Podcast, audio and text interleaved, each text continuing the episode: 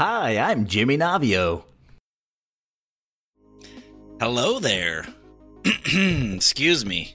Hopefully there's not too much of that. Sorry. For the last couple weeks, I have been sick. Lady Navio and I have been chugging down the NyQuil and sleeping a lot. So, yeah, we missed a couple weeks of podcasts there. And tonight we're doing it on Tuesday because tomorrow I'm getting on a plane for Florida. I'm going to go do some nerd shit. Going to a code conference for my day job. Gonna go present some stuff to people, and so we wanted to get a podcast, and it's not gonna be a long one. I couldn't go another week without getting one in, so I asked James if he'd be down. We'll just talk about a couple things tonight, get one out for you guys. Before I bring him on, though, the usual business stuff. We are recording this live on Twitch. twitch.tv/Jimmy Navio. So if you're watching this on YouTube, if you're listening on your phone, in your podcast app or whatever, and you want to come participate, all you got to do is come over to twitch.tv/Jimmy Navio. Usually it's Wednesday night at 6 p.m. I say that, but lately I feel like it's been kind of all over the place. We're going to get back on track. So please, if you want to come participate, come follow the channel so you know when we go live and you can come hang out and chat. Also, we have a YouTube channel. The link is down in the description. If you want to give us a little subscription, that'd be cool. I appreciate it. Everything counts. Also, reminder, once we record it live on Twitch, it does go out on Apple Podcasts. It goes out on Google Play, on Spotify. It's all over the place. So if you just Google Hit the Bucket Podcast, or you can go to hitthebucketpodcast.com and you can find it. It's out there. We have spread our tentacles far and wide. Also, if you like what we're doing here, I implore you, I beg of you to rate it and maybe like give it a review or whatever. You know, on those, I guess, you know, on those sites you can rate them and review them and whatever. That would help out a lot too. Just help us get noticed a little bit and maybe get some more people listening. And if you want to reach out to us for any reason, you can hit us up at hitthebucketpodcast@gmail.com. We'd love to hear from you if you've got a guest idea, if you've got a complaint, if I said something that's completely fucking stupid and you want to call me out, or you want to tell James how sexy he is and take him out to dinner, you can email us at hitthebucketpodcast@gmail.com and we will reply, I promise. So yeah, do it. So that's it. I think that's all the important business stuff. So let's bring on James and let's have a little chat. Yep. Hello, sir. Hello. Is it time? It's time. Am I on the air? You are. Well, hello there. So yeah, I hope you're ready for all those sexy, steamy emails from the Your voice is. I'm gonna build an audience around your voice. Oh, I thought you were about to reference all that tax talk I was doing earlier. No, all those sexy tax emails. Tax season's coming up, guys. I told everyone if they want to take you out to dinner, they can email hitthebucketpodcast@gmail.com. So be ready. You're gonna start getting some offers. Always a fan of free food. You want into my heart. Easiest way right there. Yeah, straight through the stomach. So yeah, speaking of tax talk, you're still deep in it?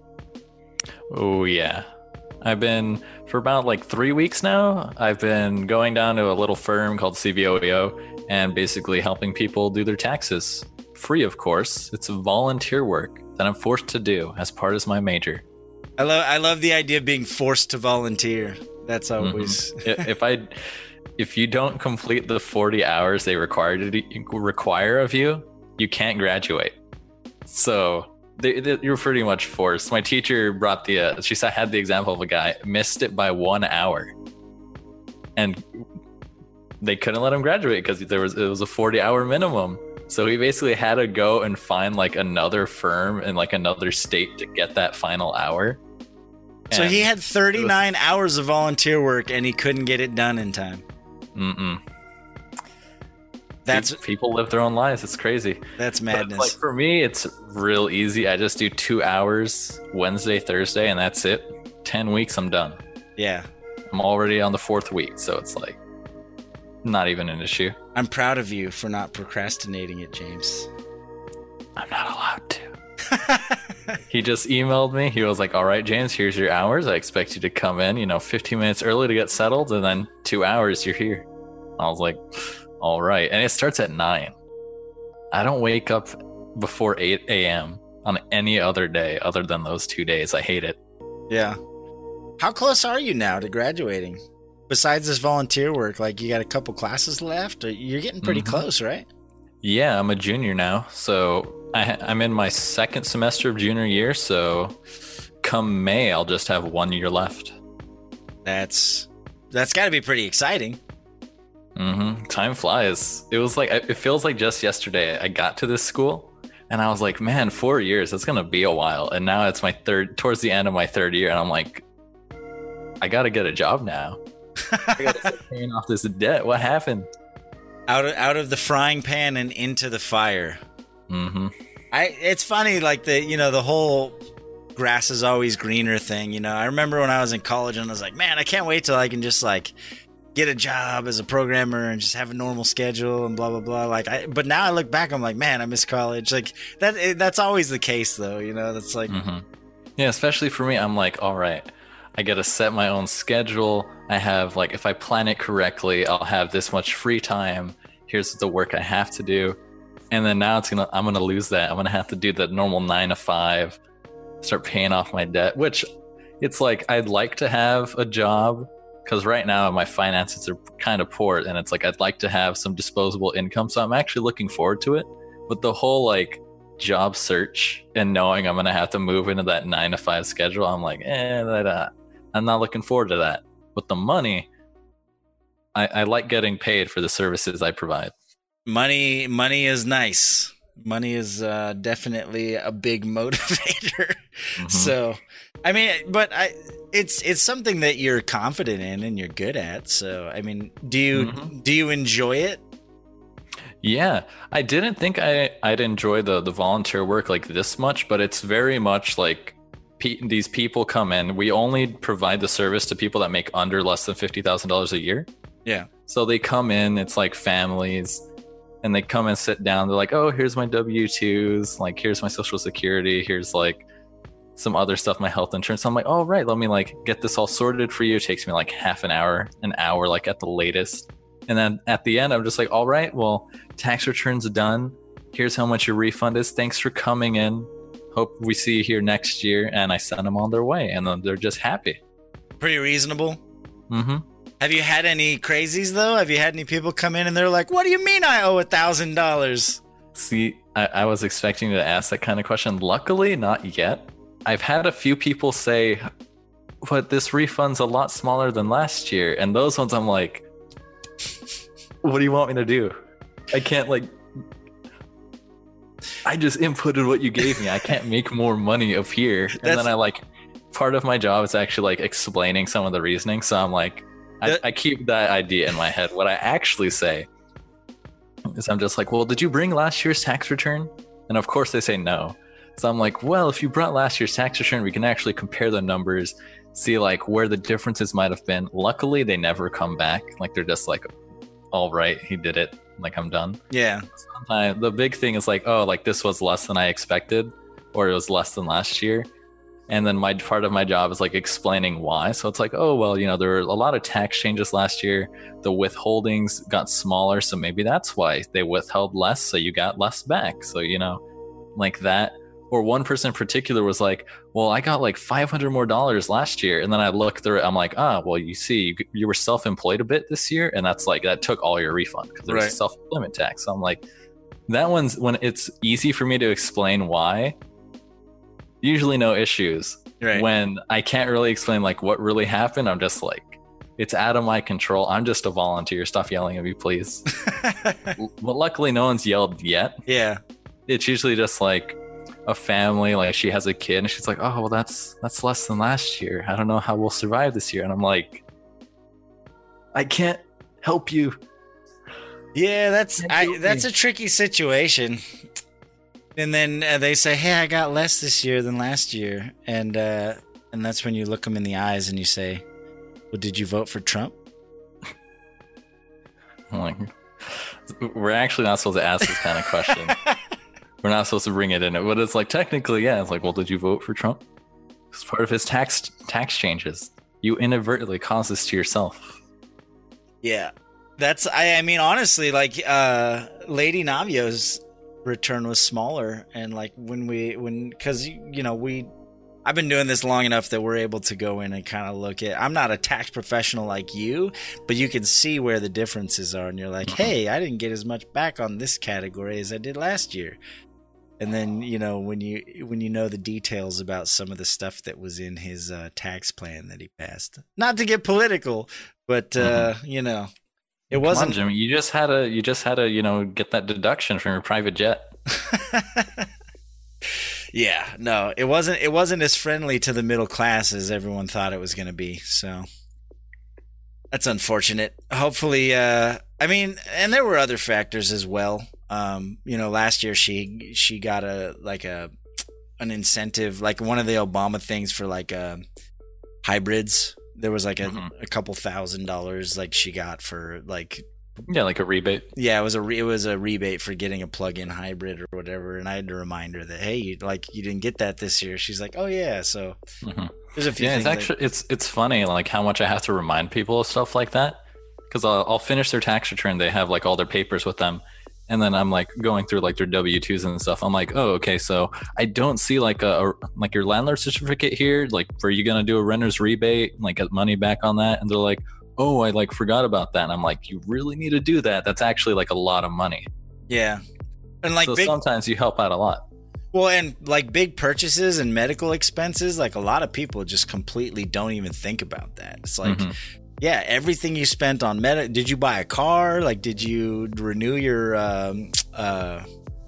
registration on your car? Like anything, like all that stuff matters. And like a lot of times people just don't even think about it. There's a lot of refundable credits people forget about, and then they don't get that money back. Yep.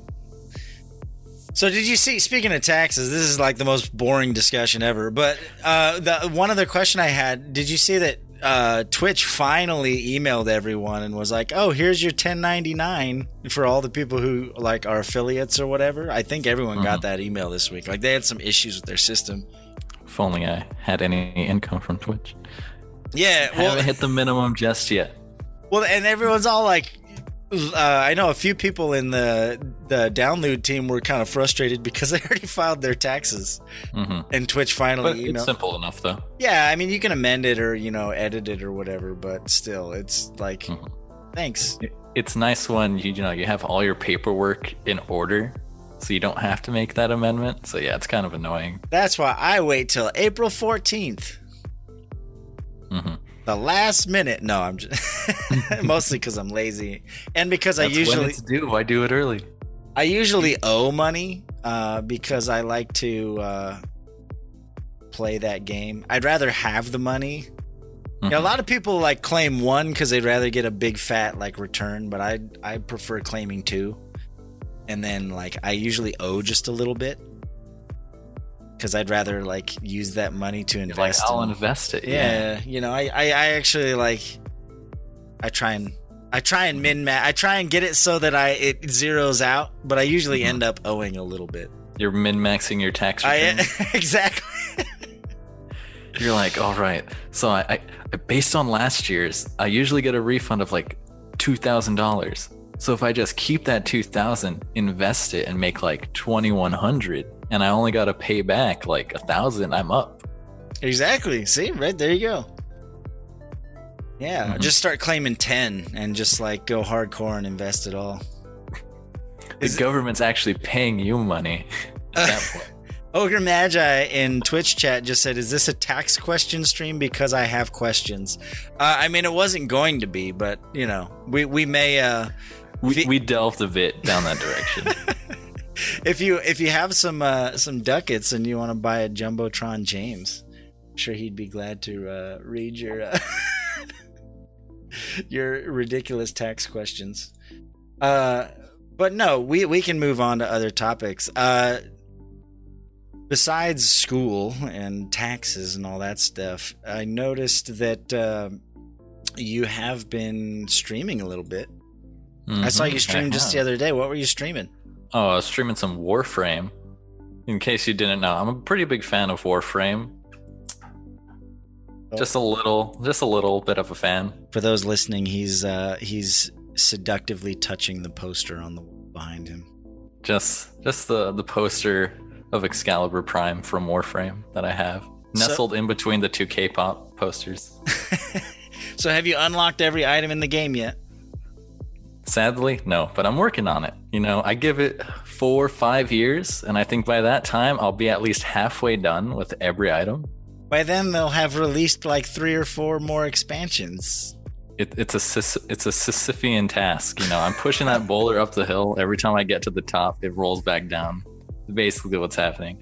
But no, last night when I streamed, I had planned in my head, I was like ready. I was like, I'm gonna stream for 6+ hours to get all the parts for this Warframe Avara.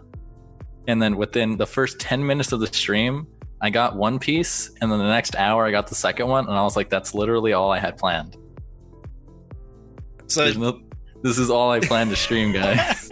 So did you just end early? You're like, I did what I needed to do. Goodbye. Or did you like... I went for another hour. Set a new goal. Come on, James. No, but that's the thing, though, because I just wanted Avara at that time. Because to craft her, you needed a crafting reagent that, at minimum, spawns 4 times in a day on a random timer for an alert. So you just got crazy lucky. Yeah, I got really lucky with those drops. For everyone listening, the pieces for Avara, I already had the first 2. I just needed to get the last 2. They're both a 7.5% drop on 4 sets of missions. And it takes me around 5 to 7 minutes to finish each mission. So I was like, okay, if you look at the math, I'm expected to get the drop after 20 runs and I need 2 drops, so around 40. So I was like, okay, so that should take me like 6 hours.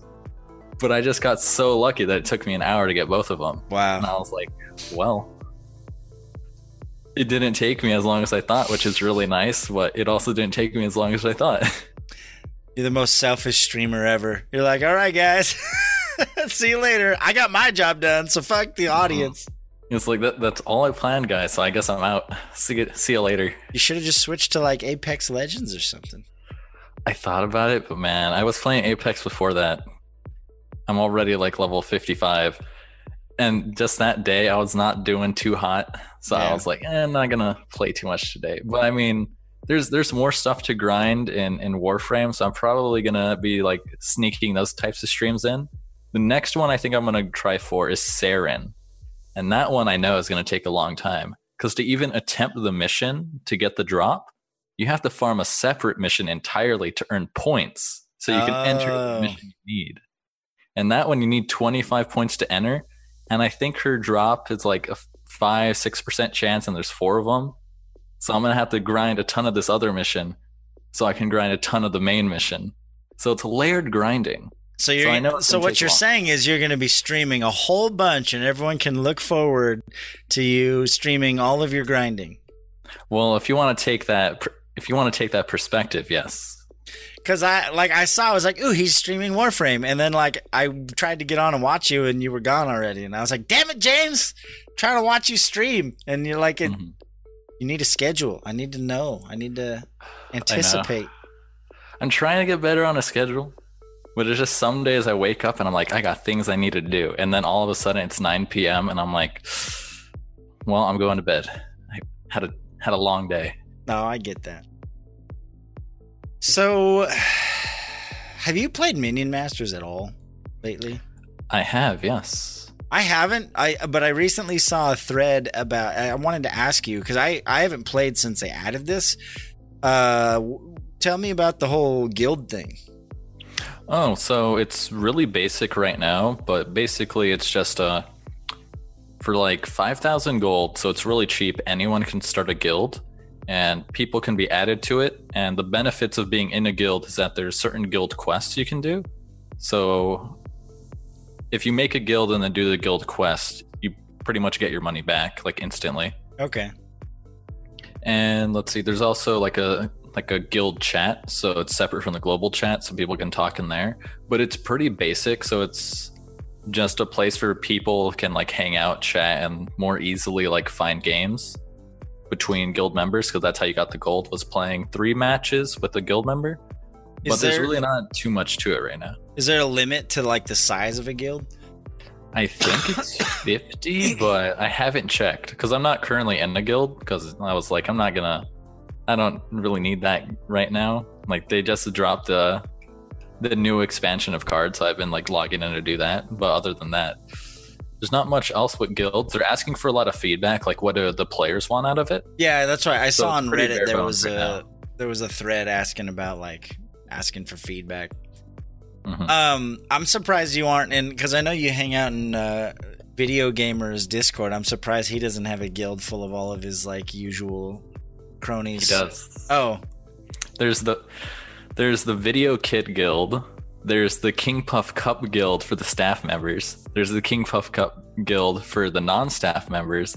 They added a whole Discord channel for people advertising their guilds to get members. And just today, someone DM'd me inviting me to their guild. Let's see, who was it? It was my friend Paco. And he said, if you join today, you get cookies and bacon. Join the Happy Wizards and Prowlers Guild. But it's like, I know so many people with guilds. It's like, which one do I join? But since there's not really like any substance to it at this point, it's like, I don't really feel a need to.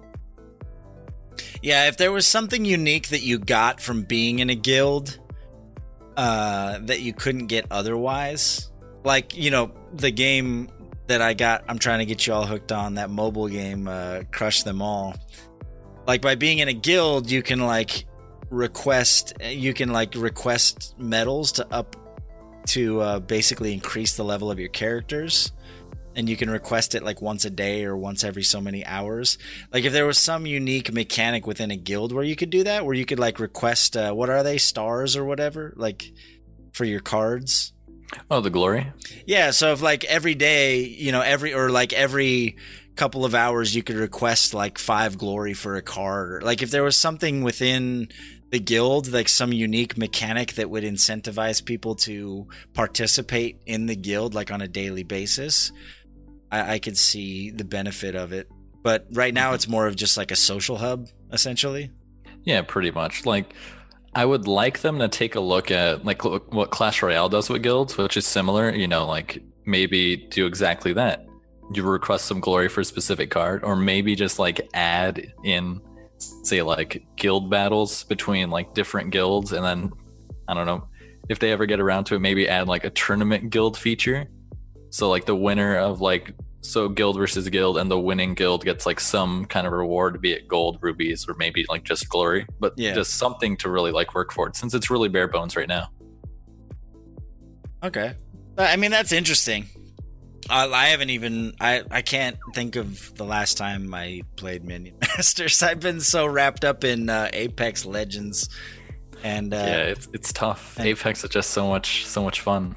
I have a really bad problem of like... I don't... It's not ADD, because ADD is very short term. I have like long term hyper focusing. Like I'll get so super into something for like an extended period of time, and then one day I'll just like completely lose interest in it. Mm-hmm. So like that, well, that was a fun 2 weeks. Yeah, like Minion Masters. Like I went really deep for a while, and then I was just like, I don't want to play this anymore. And like right now for me, it's Apex Legends. I'm like every chance I get, I'm like, oh, I could probably sneak in a few games or whatever. And Apex Legends and Crush Them All is like all I've been doing lately, and also planning my wedding. I mean, that too. I guess that's a... It's taking the backseat to the first two, but it's still being worked on. Yeah, no, actually, this is a new shirt. I got this shirt last week. We went and bought new clothes for our engagement photos. We took engagement photos this last weekend. So they're like... They said they took over like 700 or 800 pictures. So I guess they pare it down and like clean them up and optimize them and do whatever touch-ups or whatever. So probably this week or next week, I should have some sexy engagement photos to... I'll probably drop some of them in the Discord or post them on Twitter or something.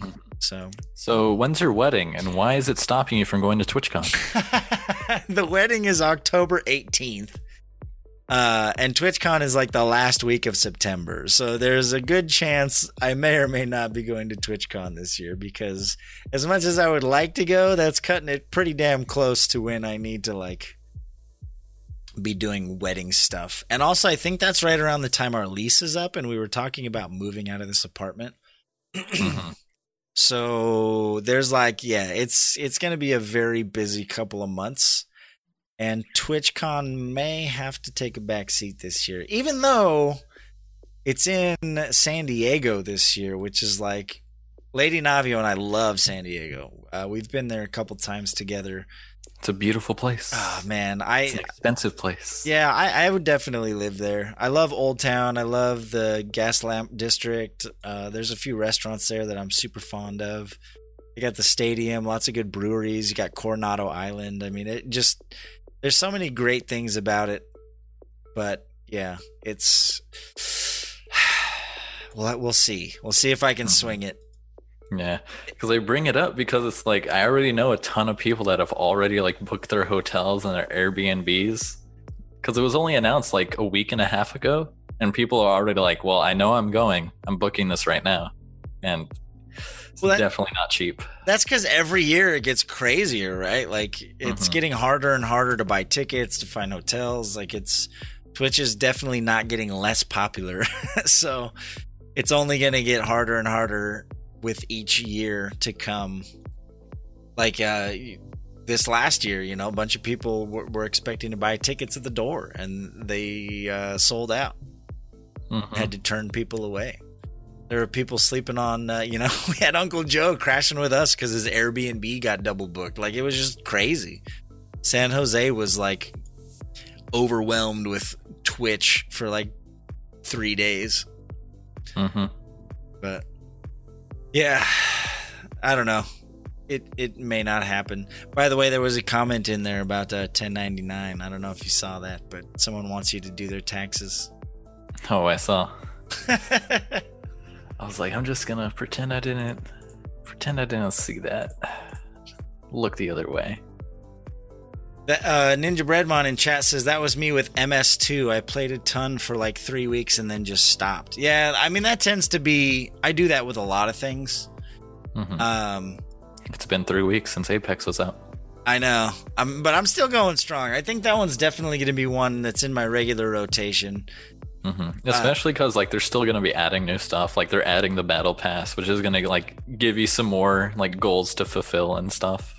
Yeah, did you see they're probably going to be releasing another character or two as well when they release the battle pass? So I saw the data mine leaks. Yeah, there was the data mine leaks, and then today I was watching Shroud's stream and he accidentally dropped the name of one or two of the characters because he's been in touch with like the developers and he's been like testing it.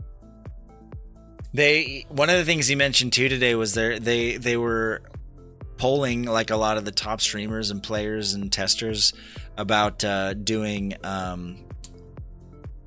not just skins, but doing optional colorizing, like being able to just like buy ink, like basically being able to color different gear, different things. So it sounds like they're still trying to kind of figure out in what ways they like what features they want to offer and how they want to monetize it and stuff. But yeah, because right now I feel no inclination to actually spend money.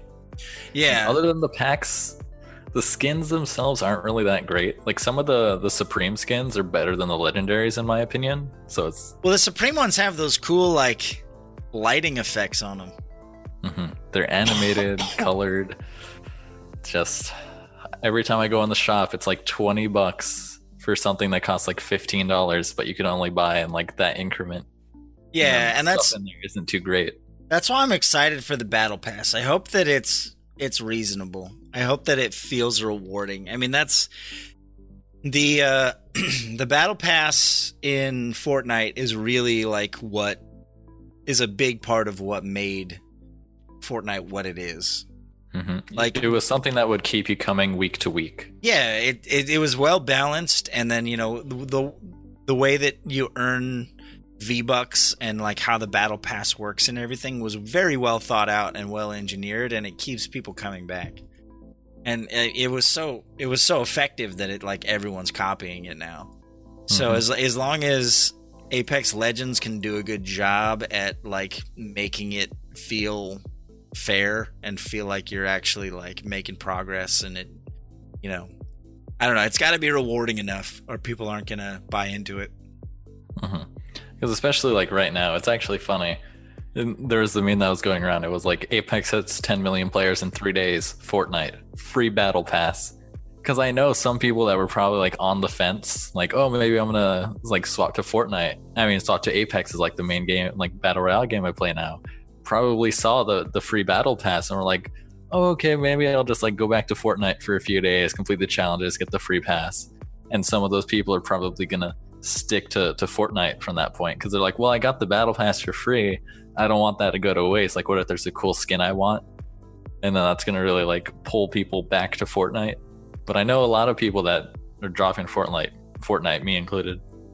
I think they're both big enough, though, that, like, I don't think one's gonna destroy the other.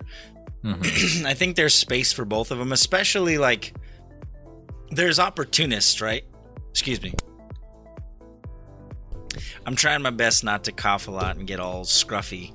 I'm still recovering from being sick. But so, like, there's always going to be opportunists that see the fact that, okay, so, you know, Dr. Disrespect, even Ninja, Shroud, like, a lot of them, not full time, but a lot of them started playing Apex Legends, right?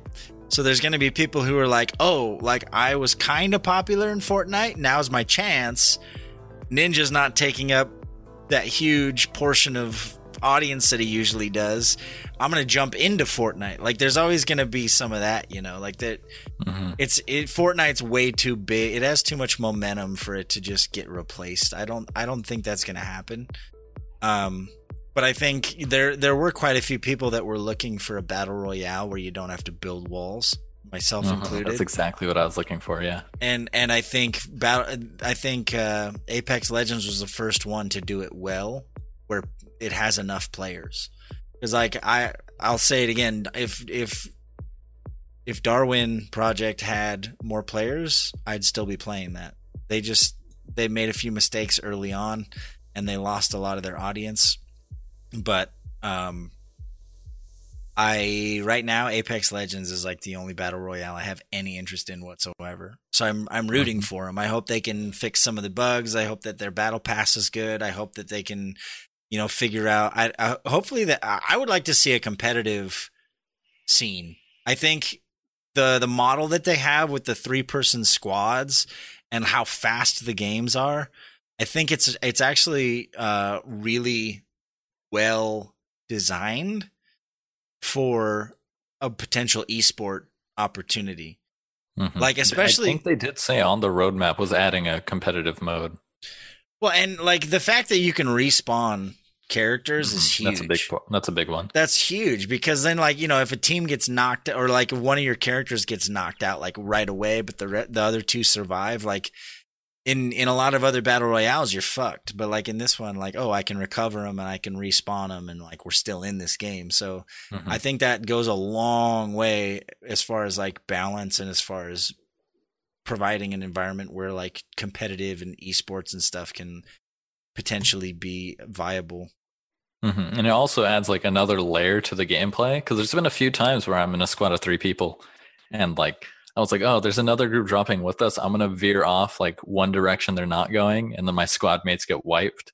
And then I just run in, grab their banners, and get out. And I'm like, okay, guys, well, you died, but I'm going to respawn you over here. And then we're going to go loot in this area. And then maybe go on a win.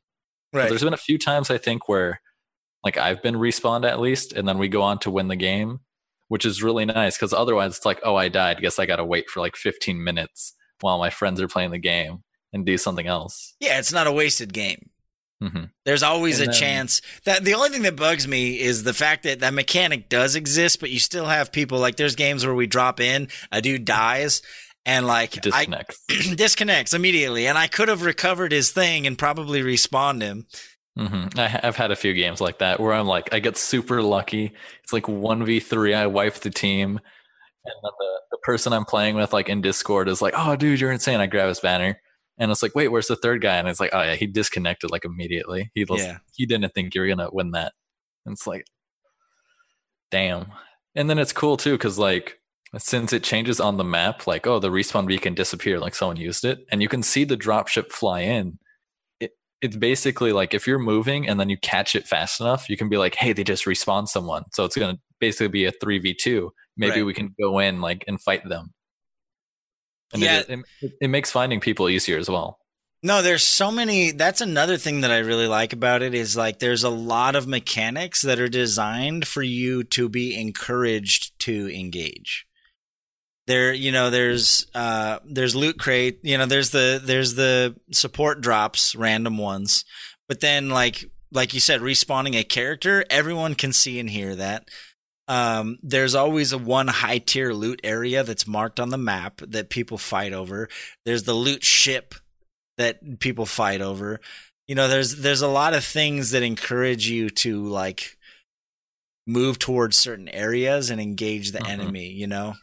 And you always need to be moving as well. Like I've noticed the people that like camp and are always hiding, they don't really have good gear. Like they have the gun that they first found. They never get found like level 3 armor and helmet. So it makes it a lot easier. Yeah. You're really rewarded for finding like those fights and winning. Yeah, and there's I feel like although it needs some tweaking, I feel like the sound design is pretty good.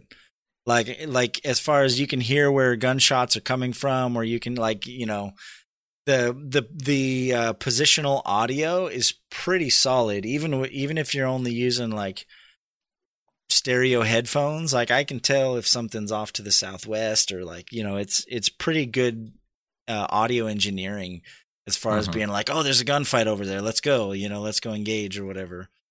So, and you can tell what every gun is by the sound of their shots. Yeah.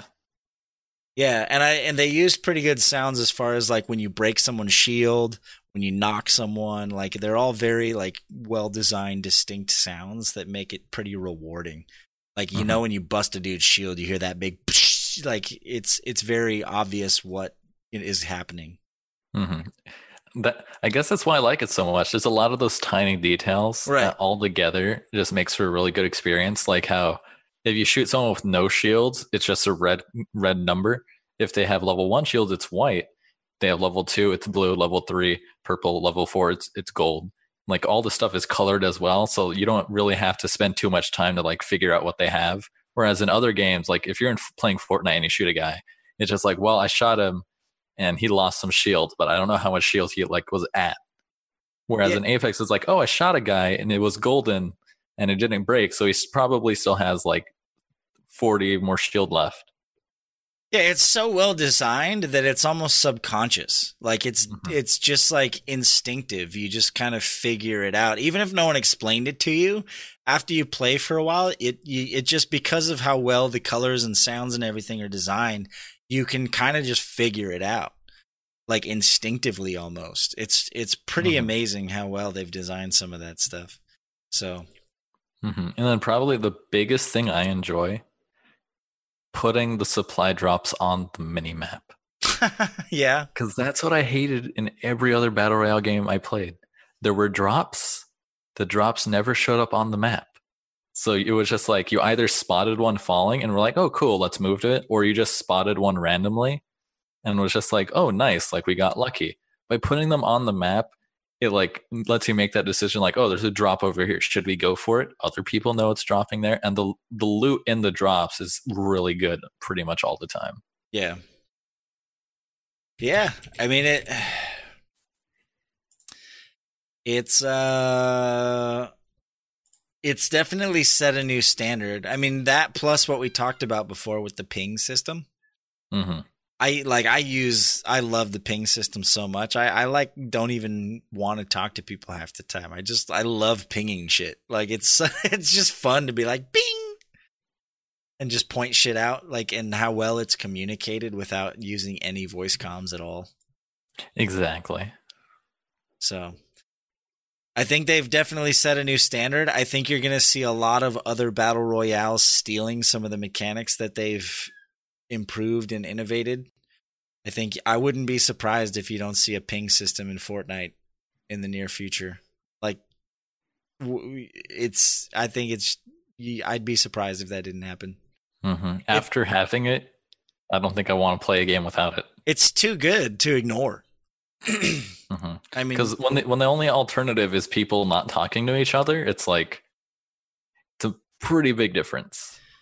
Or people just like, I mean, it still happens where people just swipe in, like will run in and just take everything. But the backpacks are pretty small, so like there's no reason for you to try and grab everything, and like the ping system just like rewards you. So it's such an easy thing to use that like it, I don't know. It just it's very rewarding. Mm-hmm. And because that's one thing I hated about Fortnite too, is like there'd always be that dude who's always grabbing everything and he just never says anything, and he's just always trying to grab the best loot and just be like the hero. I don't know. Mm-hmm. So I'm now going. When you grab stuff, you can actually just ping what you swapped it for and let other people grab it. Yeah, exactly. Even if you buy like a, not buy, even if you like swap out your blue armor for purple or pink armor, whatever, tier 3 armor, you just ping your blue armor and like at least you're still giving them something. Mm-hmm. So. Did you hear? We're going to switch gears a little bit. I think we've stroked Apex Legends dong long enough. I wanted to ask you about, did you hear about that video, that YouTube video that Matt's What It Is released? Huh? Apparently he was a big YouTuber and he made a comeback and he released this video. I think I posted it in our chat, but he basically pointed out like how YouTube is facilitating the sexual exploitation of children. Did you see that? Oh, yeah, I definitely heard about it, yeah. So I'm not going to play the video, but it's pretty crazy. Like, you guys can go look this up if you're listening. His name is Matt's What It Is, and he released this video recently after, you know, not he hasn't posted anything in a while, and he's like, well, I hate that this is my comeback video, but this needs attention. Mm-hmm. And he basically points out how the YouTube algorithm, because all it does is suggest things. Oh, you like this video? You'd probably like this video. And on a new YouTube account, within like watching one or two videos, how basically you can end up down this rabbit hole of like unintentionally explicit videos of minors, of like kids, and how like pedophiles and like nefarious individuals are taking advantage of this and using the comment section of these videos to basically just like communicate with each other. And it's like pretty gnarly how deep it goes. And so he just pointed out, he like opened an incognito tab and pointed out how easy it was. And as a result of that, I don't know if you saw this, but Disney and Nestle completely pulled all of their ads from YouTube. Mm-hmm. So that's pretty significant. Like, yeah, a lot of people were hearkening it to the adpocalypse too. I mean, I have mixed feelings about it because, you know, he makes it all sound like it's one giant conspiracy and how YouTube's mm-hmm. ignoring it. I think part of it is like most of the videos that he references, with a few exceptions, most of the videos themselves are fairly innocent. I don't think it's the uploaders of the videos who are intentionally – some of them are. Some of them are bot accounts where they're re-uploading videos of other people. Mm-hmm. But it's more the people – it's more the viewers who are exploiting the videos and like creating these link chains down in the comments. Yeah. And that's the thing I heard was like YouTube was like, all right, then I guess the big sweeping change we're going to make is you better curate your comment sections or we'll demonetize you based on the commenters. Right. And which is like, Jesus, how like that's a full-time job. Mm-hmm. Like if you're a big content creator, you're going to have to hire someone full-time just to like go through the thousands of comments that your videos get. And so I wouldn't be surprised if a lot more content creators just start disabling comments on their videos. Mm-hmm. And then the other thing I heard, because when this came up, there's always two sides. There's always the one side that like agrees with the person somewhat, and then the other one kind of attacking him. There's the people saying that like he over exaggerated a lot of like what he was saying purposefully because they felt that he was someone trying to be a content creator on YouTube and then couldn't do it, and this was like his plan to like get back at it. Right. Yeah, I mean, there's definitely some sensationalist kind of stuff going on there, I feel like. I mean, that's the nature of content mm-hmm. these days. You have to be shocking in some way. Because it clearly worked. That's like one of his most popular videos. It was his comeback video. Yeah, so, I mean, you know, Mashif harps on this a lot, but I think there's some truth to it, the whole fake outrage, like... Obviously, there is a problem, and the algorithm probably needs like some work, and people should be more careful about the comments, and maybe YouTube should hire someone just to kind of like – they can't only – I think one of the points he was trying to make is they can't just rely on algorithms. Mm-hmm. But the counter argument to that is the amount of content that is uploaded to YouTube every day, it's physically impossible for them to hire enough people to like curate it. Yeah, like I think the number was like in 5 minutes, there's 3 days of content uploaded. So it's like, how do you can't physically hire enough people to scrounge through all that content. It's impossible. Right. So that's a problem. Mm-hmm. You know, how do you solve that problem? But it doesn't help when there's this kind of like the whole outrage generation that we live in, where everything is so, oh my gosh, like you know, like you said, some of it's legit concerns, some of it is just over sensationalized. Like another example that happened recently, I don't have the link here, but our good friend Pay Money Wubby, who likes to make fairly controversial videos, he made the one about TikTok or Musical.ly or whatever.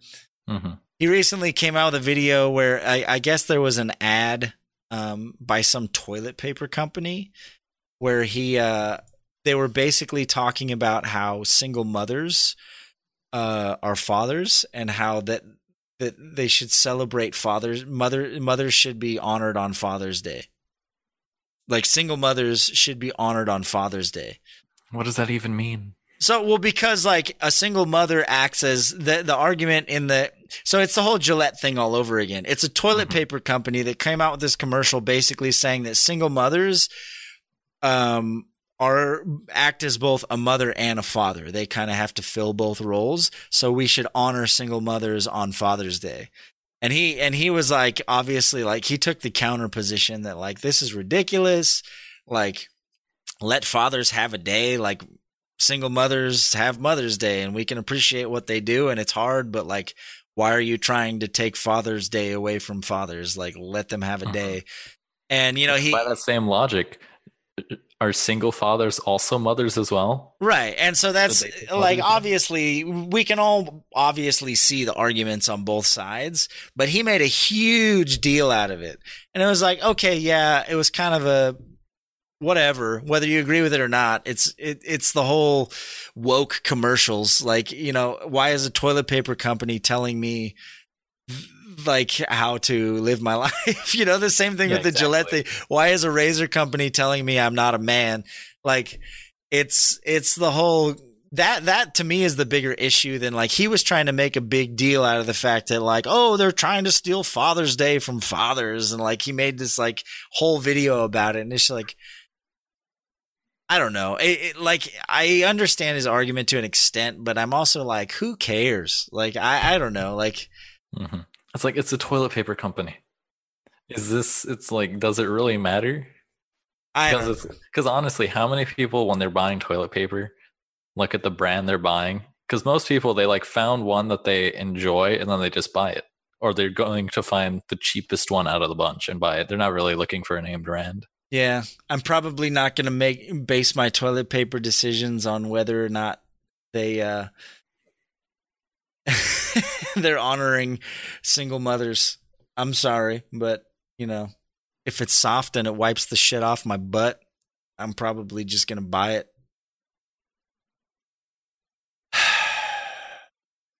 It's all madness. Mm-hmm. What are madness all the way down?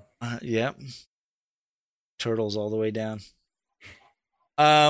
Speaking of madness, I know we're going to break tradition here, but I got to ask you, I mean, who pointed it out originally? I think it was Nate, but this whole THQ situation, I want to talk about it a little bit. Mm-hmm. How much do you know? It was Nate. Okay. How much do you know about it? Because I didn't have a lot of time to dive into it too deep, but it looks like they made a pretty big boo-boo. They made a very big boo-boo. Okay. So there I was, just going about my day on the way back to my apartment after two classes. And I see Nate post a Twitter link, THQ Nordic, I think it was. Right. They did an AMA. And I was like, oh, that's cool. I love reading AMAs from companies to like see like what they're thinking about on the inside. But then it was like, we're doing an AMA on 8chan. And I was like, what? Why would you do such a thing? So, of course, I start like looking. He posted a Twitter link because that's, I guess, where they advertised it.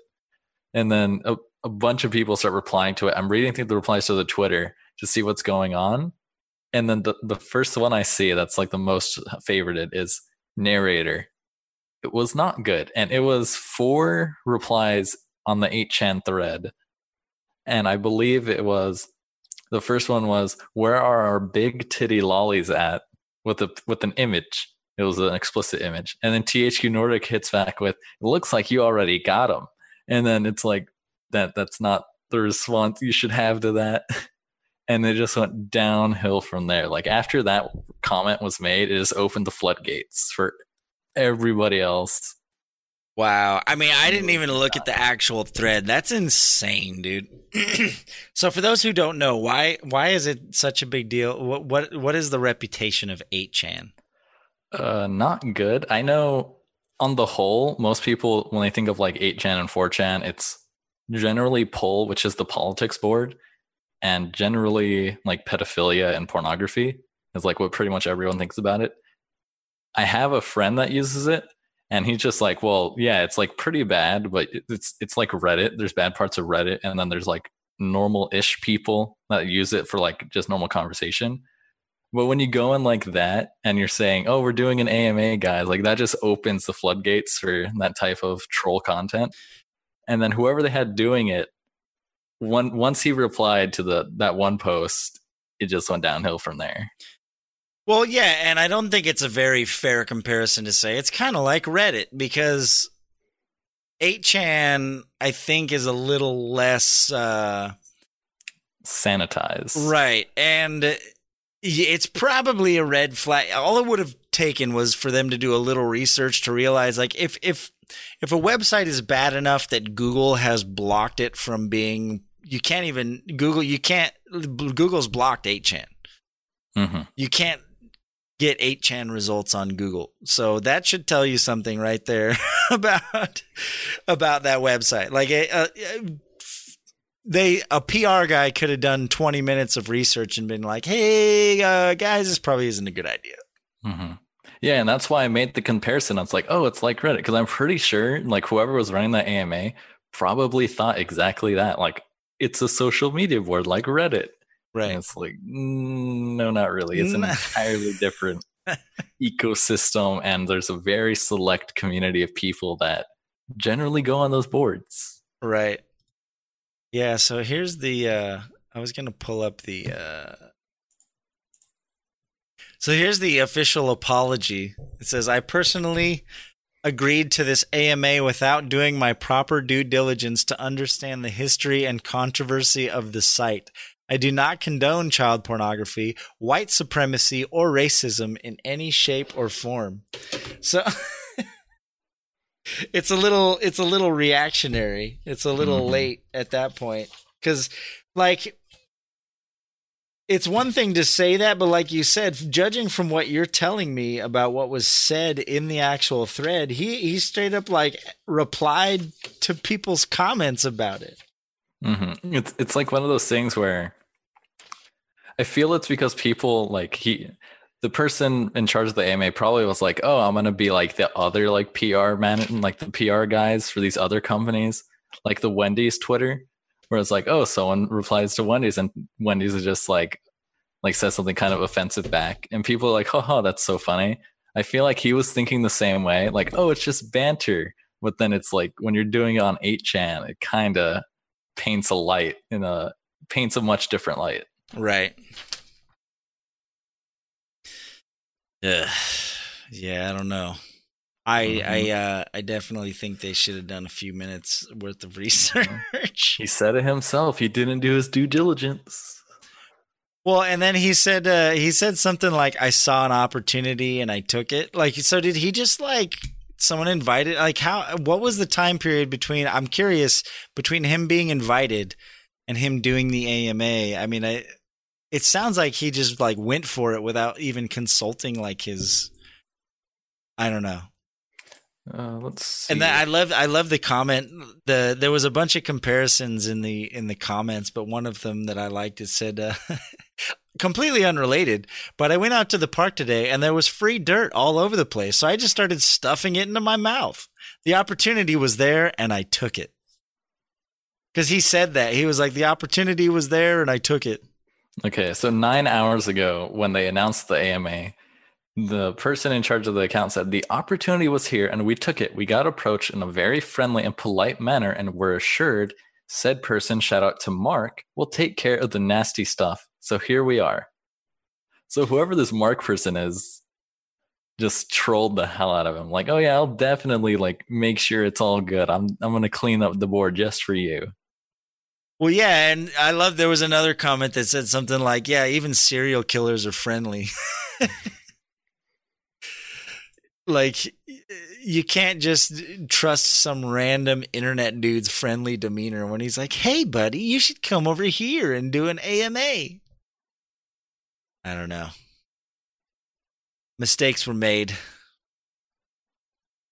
So were you serious when you said, I'm not sure if we can even talk about Ice Poseidon? A little bit. I'm actually not sure. The memes are, and he's like, he who shall not be named. Because I know Twitch on, like, I can't really tell. On one hand, it's like, are people memeing it? Or is it actually Twitch, like, hates him this much that you just can't talk about him at all? Because I've seen a lot of that kind of sentiment. But I also, like, aren't in that ecosystem, so I'm not quite sure. By the way, for those listening, I completely switched gears there. I was done talking about THQ and Ice Poseidon. Speaking of other illicit content. Yeah, no, I just... It's not going to be a long podcast, so I'm kind of just trying to jump around a little bit. But so for those who don't know, Ice Poseidon is a streamer who's been around all kinds of streaming platforms since, I mean, he's been around forever. And he has a reputation of doing a lot of dumb things. And there's always been controversy and speculation as to how much of it was staged versus how much of it is like actually he's just that dumb. And because he does a lot of live streams and he would always find himself in these ridiculous situations and he would always like get in trouble in various ways. Is he banned from Twitch at this point? He is banned from Twitch, yes. So the Twitch, I know in the Twitch TOS you're not allowed to speak ill of other streamers, but since he's banned, like I'm pretty sure we're allowed to talk about him, right? I think that's how it works, yeah. So anyway, I'm not going to pull it up, but just I briefly wanted to mention there's a video of him that just came out today, like right before the podcast, actually a couple hours before, where people were asking him about the company that he was trying to start with this other guy. And he basically was like, yeah, so basically what we're doing is like you take money from investors and then that's kind of starts the capital. And then you use that money, you know, to get more investors. And then you can pay those investors with the money that you've earned. So it shows that, you know, and basically he described in detail exactly what a Ponzi scheme is. Mm-hmm. To the letter. And so another guy on voice chat was like, wait, so it's like a Ponzi scheme? And he's like, no, it's just complicated. I'm not explaining it right. And he literally explained the same thing again. And I was just like, this guy can't. It's not a posse scene, guys. This guy can't be this dumb. It was on the. He's like. He finally figures out. He's like, no, it's supposed to be a pyramid scheme, which is not explaining it well. Which is what a Ponzi scheme is. For those who don't know, they're almost exactly the same type of thing. One is just infinitely more illegal than the other. Right. Well, I mean, technically, pyramid schemes are illegal. That for it to be multi-level marketing, there has to be proof of. An actual value and capital and a product. Mm-hmm. And that's the only thing that separates the two. So like in this case, they don't even have a Ponzi scheme. There's not even an actual product. It's essentially it's just a web of lies to get more money. It's just a promise that if you get in early that you're going to make money because the people who come in after you are basically going to fund your. And then, eventually, anyway. So it blew up on Reddit. It had 50,000. Oops, that's the wrong view. It had 50,000 upvotes, and it's still there. I wonder if this video got. I'm just gonna hit play. Nope, it's still there. I wouldn't play it if it has him on it. What? I wouldn't play it if he has him on it. No, I just hit play for just a sec because I wanted to see if the video still exists. Because I know you're not even allowed to like have them in your stream. Oh, well, we'll see. Don't worry. As long as no one reports it, it's fine. There's only like 2 people watching this podcast right now, so I'm not worried about it. By the time we get it up on the YouTube, it'll be fine. The more people, the top comment, I'm running a Ponzi scheme. Sorry, I'm not explaining it well. Let me try again. I'm running a Ponzi scheme. It's just like so ridiculous. And apparently, supposedly, he's trying to get this video removed, but it's already. I think they closed the comment section because it just got too gnarly. But so your boy Ice Poseidon is doing his thing again, proving once again that he might actually be as dumb as he appears to be. It's not just an act. So. Mm-hmm. We'll see how that turns out. As soon as you sent me that, I was like, I can already tell it's not going to be a good thing. Yeah, we'll see. I don't think there's ever been a single post of his that ended in a positive thing. Yeah, no, it's. I guess it doesn't really surprise me that much, though. The internet. Mm-hmm. The moral of the story is don't start Ponzi schemes and don't diddle kids. Once again, better yet, if you want to start a Ponzi scheme, be smart about it. Don't describe what a Ponzi scheme is to the 1,000 people watching you and then say it's not a Ponzi scheme. True. Oh, by the way, James, before we move on and finish up, got a couple other things I wanted to mention, but Lady Navio wanted me to ask you this. I don't know if you overheard us talking before when we were eating dinner before the stream started. I think I left my mic on, so I'm not sure if you picked it up. So she cooked a recipe a couple years ago, and it was like this chicken something or other with jalapeno in it. And it was like spicy to the point where we could barely eat it. Like we had to douse the thing in sour cream. Mm-hmm. So by the way, this is Racist Hour with Jimmy Navio. I'm going to ask James a very Mexican question. It's about spices, okay, and Mexican food. I was like, he said chicken and jalapeno. And he wanted to, and Lady Navio specifically asked him to ask me. I don't know where this is going. Exactly. So our Mexican friend, can you please explain to me why, when she made that dish with jalapenos in it, it was like unbearably hot and we could barely eat it. And then recently, like the dinner we had tonight, she did like a pork dish or something, and she cut up some jalapenos and cooked it in with like some pulled pork and eggs and like other stuff. But she had some like cut up jalapeno that she threw in and cooked with it.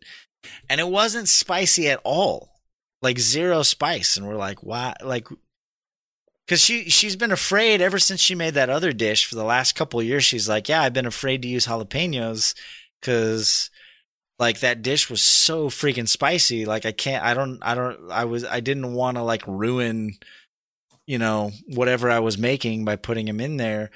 So she was like, but this time she's like, I'm going to start using jalapenos more because I used them this time and it wasn't spicy at all. It just added like a nice flavor and a nice like kind of, you know, whatever.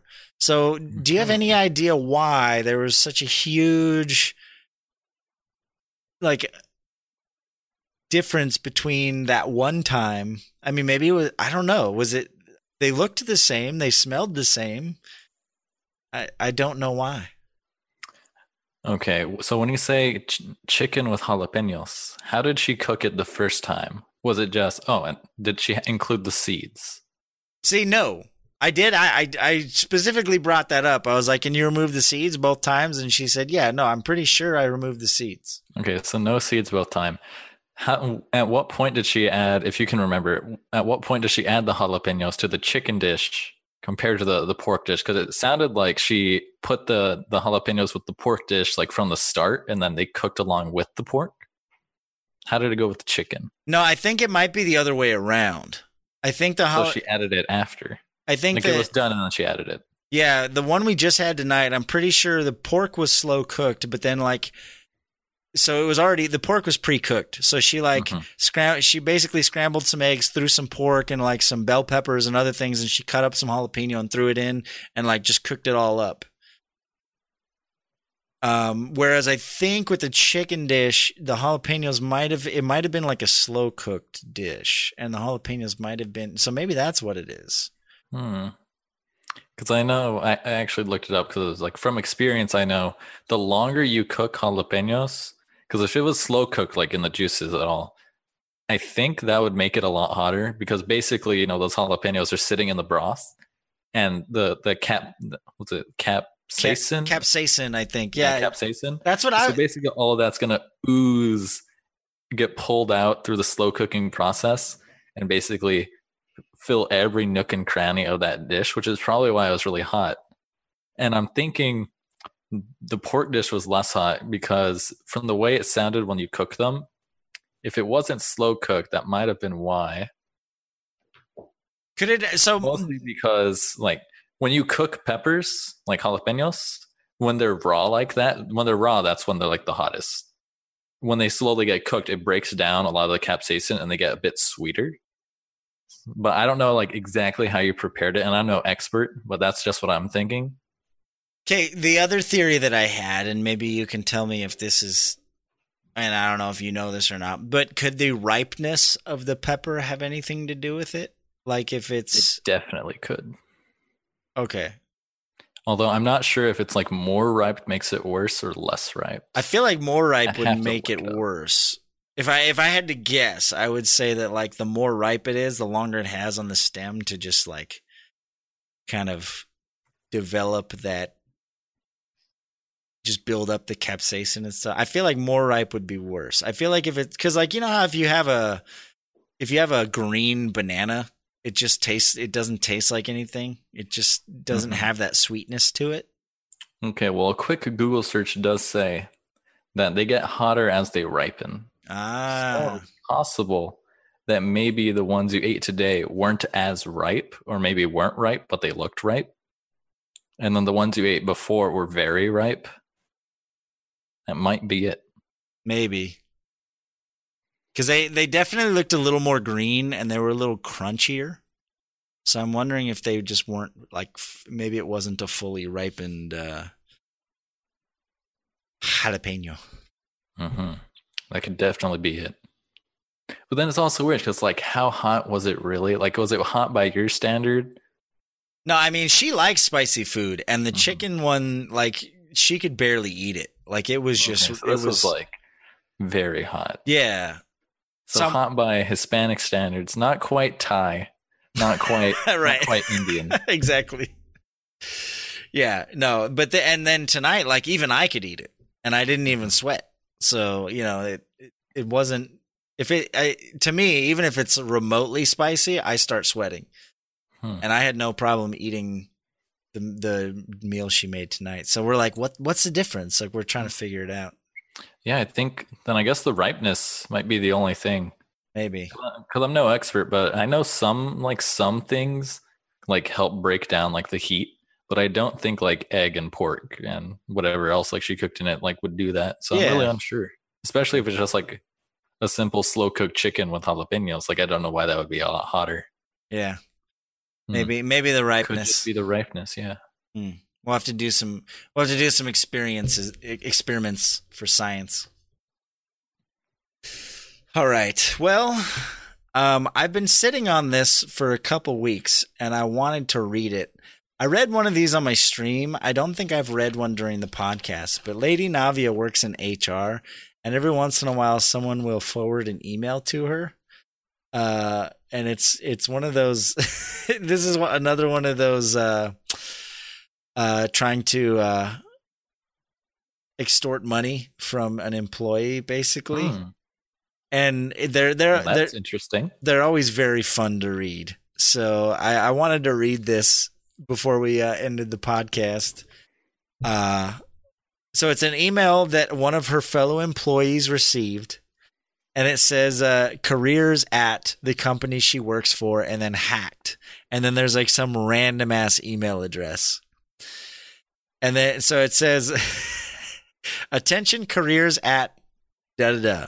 This is not a joke. I am dead serious. Hi, perv.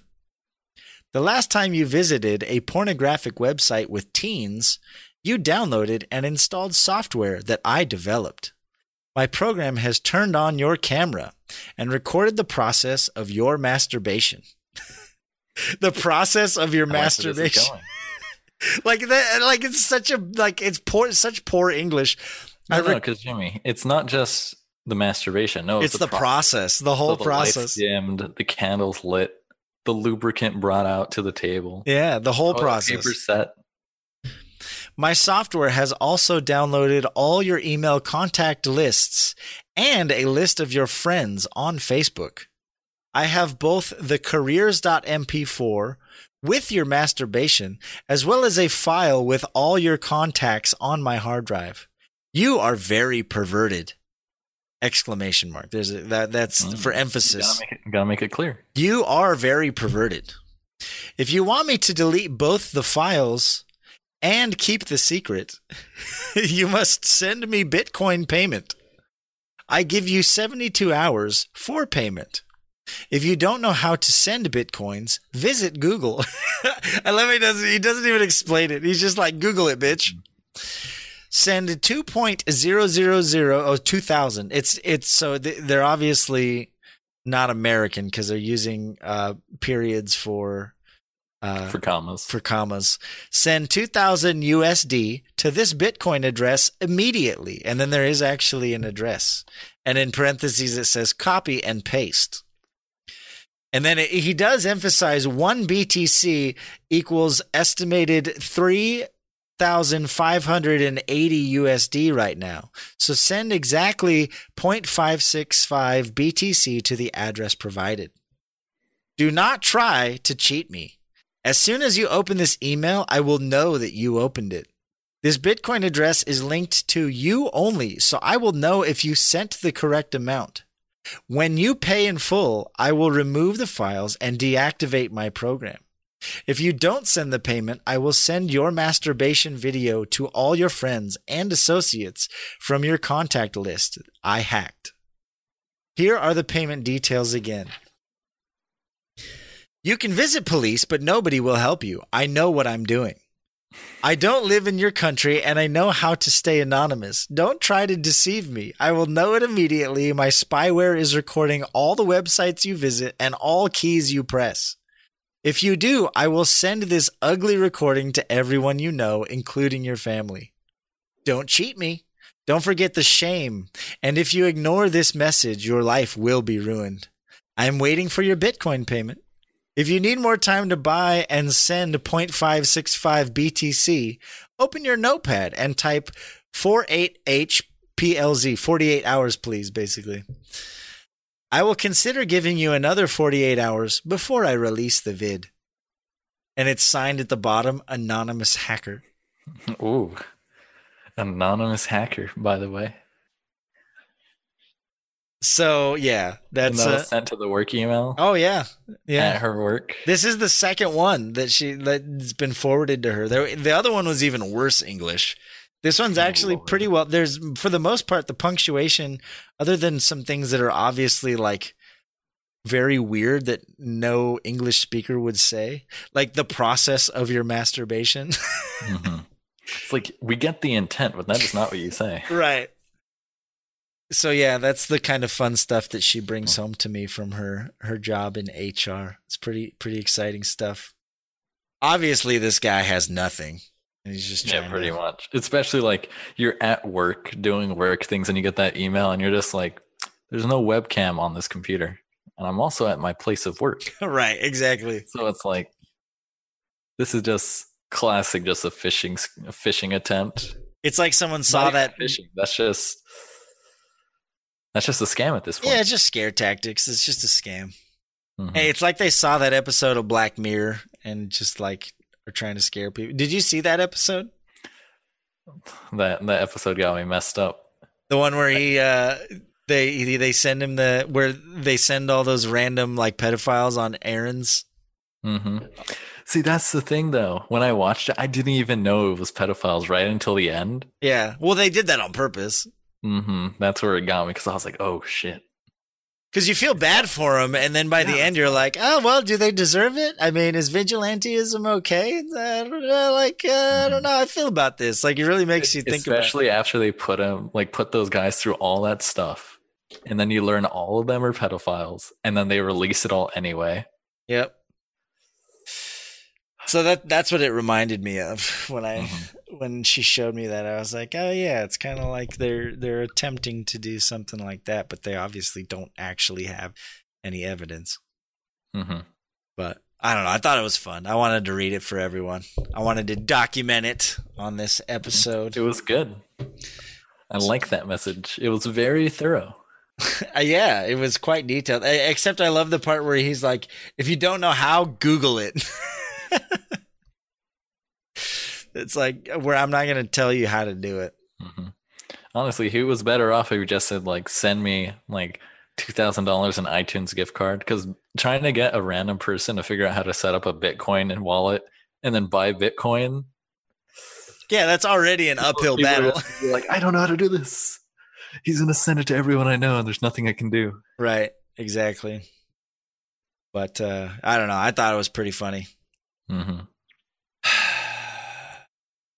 I think that's about all I had for this week. I'd keep it short and sweet. I still got to pack. Our flight leaves at like noon tomorrow, so I'm on my way to Florida. If anyone has any suggestions of fun things to do, we're going to be in the Fort Lauderdale area, which from what I understand is fairly close to Miami. And I looked it up because Lady Navio is a huge fan of Dexter, which Dexter, the show, mostly takes place in Florida. So a lot of the show is actually filmed there. So I told her, because I have to work Thursday and Friday. We actually have an office in Florida. And then I'm doing a conference on Saturday. So I told her during the day while I'm working, she should rent a car and go do like a photo tour of all of the Dexter film location. There's actually a website that has a list of documents. Like, yeah, all the locations in Miami and Fort Lauderdale where they filmed, like his apartment and like where they found the severed hand and where they found the severed foot and like all this stuff. So I was like, yeah, you should just like go down the list and go visit a bunch of those places. But I'm looking forward to Brazilian food. There's a pretty large Brazilian community in Southern Florida. So that's, I'm hoping to tap into that and see if I can find some authentic Brazilian food. But, yeah, there's a lot of Cubans there too, of course. Of course. But Cuba's very close. But yeah, you can always hit your job up with the bill, like, oh, here's how much I spent on food, guys. No, well, they're giving me an extra $100 on my paycheck because I'm gonna be there for like 3.5 days. Mm-hmm. So it's like $30 a day, I guess, that they give me for food. Yeah, not bad. which, you know, I'll probably spend more than that. But at least they, you know, it's nice to get something. Yeah, exactly. Because they're like, yeah, we're flying you out here, and like, it's not like you're gonna go buy groceries. So they did give me a little stipend for each day. And Lady Navio, we decided to, the company didn't pay for it, but we decided to like go ahead and pay for her to fly out, and just like, we've never been to Florida, so it's like, hey, you want to take a few days off work and come stay with me? So might as well. It's an opportunity. So that's actually why we're doing the podcast tonight, because we're leaving tomorrow at noon, and I'll be gone till like Sunday. So I'm looking forward to it. I've never been to the East Coast, so this is the furthest east I have ever gone. Up until now, I think the furthest east I've gone was like Illinois or Nashville or somewhere in there. I've never made it this far. Some of the flyover states. Yeah. It's one of these days I'll make it out to New York. I have friends that live in New York, and I've just never taken the time to get out there. But it's a good place. I know. I need to go. Went there once, arrived 4 a.m., met a guy. He offered to sell me weed. I was like, oh, no, sir. And he was like, oh, well, nice to meet you. He shook my hand. He welcomed me to New York. And I was like, that's the New York experience right there. And then the second guy offered me weed as well. But then he was like, oh, you want harder stuff? And I was like, oh, this is the real experience. That's awesome. Like, I got to get out of here.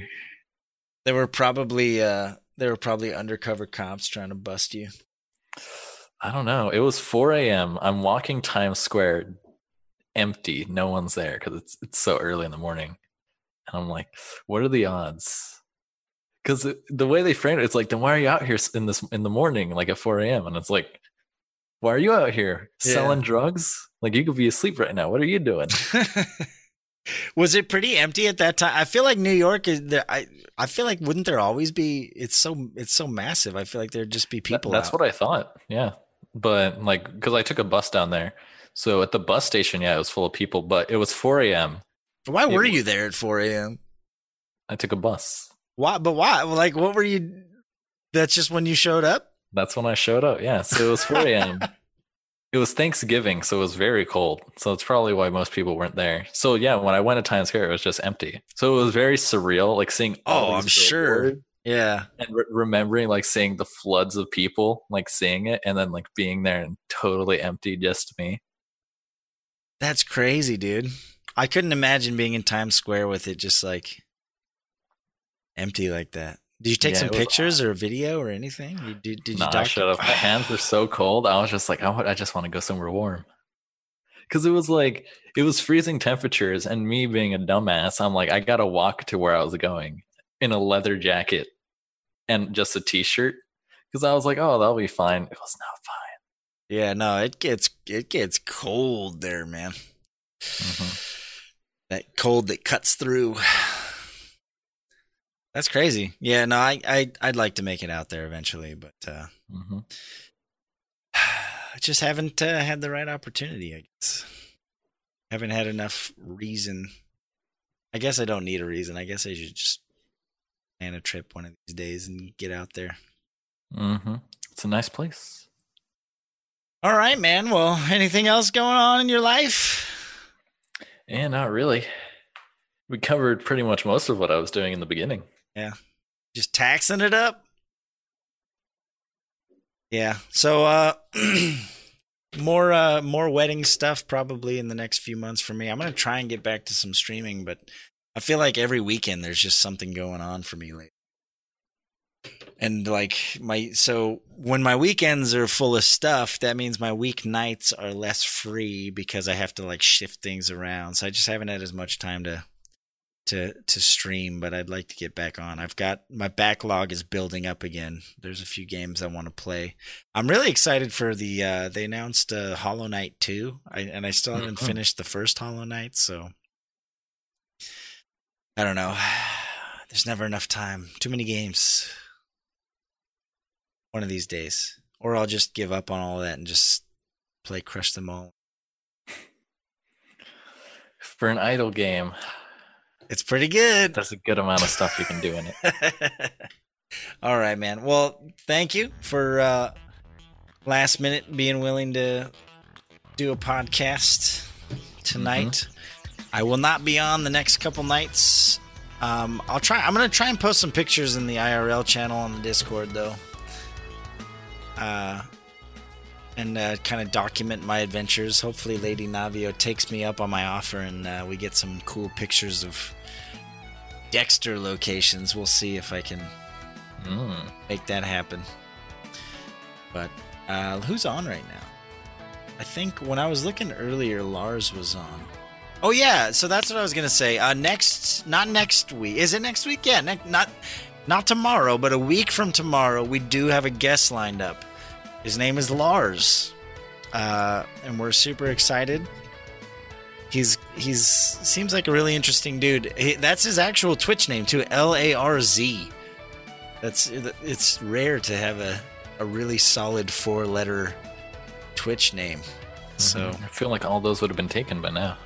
Yeah, well, maybe he's had it that long. I don't know.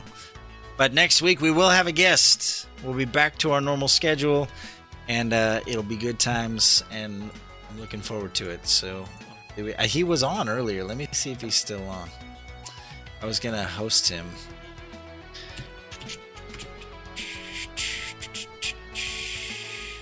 And yes, he is on. So let's go ahead, and we'll do a little raid. Send it over to Lars and say hi. Let him know we're excited to have him on the podcast next week. It's the name of a character on Futurama. Just one of the movies. Oh, Lars is? I mean, Lars is a... That character. Uh-oh. It is indeed. I feel like Lars is fairly... Isn't that like the drummer's name from Metallica? Lars is a somewhat common name, isn't it? But anyway, we'll send it over to Lars. Thanks anyone who decided to show up on Tuesday. I know it's not the usual night for our podcast. I'll try and get this out sometime. I'm gonna be out of town, so I don't know when this is gonna go up. If I have some free time to work with Frost, we'll get it up, but I wanted to get one out. Thanks, James. Good luck. Another week of taxing it up. Another week. You got any YouTube stuff? You trying to fit that in at all, or are you too busy right now?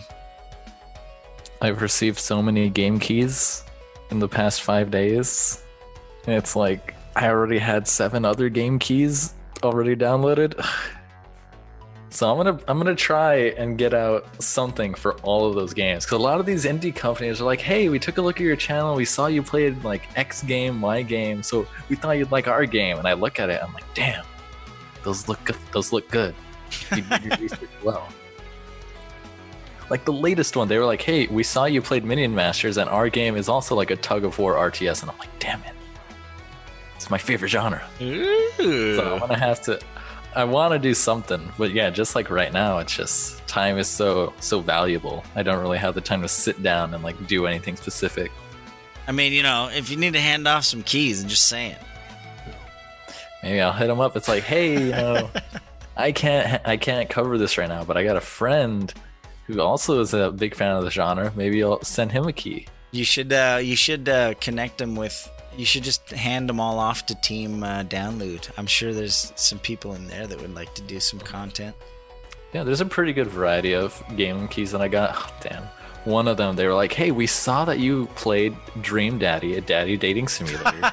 We wanted to send you our dating sim game. It's about LGBTQ couples. And I was like, I appreciate that you sent me this key, but I didn't play Daddy Simulator because I wanted to. But because you were nice enough to send me a key to your game, I'll play it. I might not even make content on it, but I will play it just to give you feedback. Yeah, that's funny. All right, well, we'll look forward to it then. Hopefully you can get some videos out for those, for all those games. Sitting on your the Minion Masters, the tug of war, whatever one. I'm interested. So when I looked it up, I was like, damn. That looks solid. It looks exactly like what I remember playing in the StarCraft arcade. Nice. So I was like, ooh, that might be the first one I try. Yeah. Cool. We'll look forward to it. All right, let's send it over to Lars, and thanks for being here, everyone. I hope you have a good night, and we'll be back next week with Lars as a guest.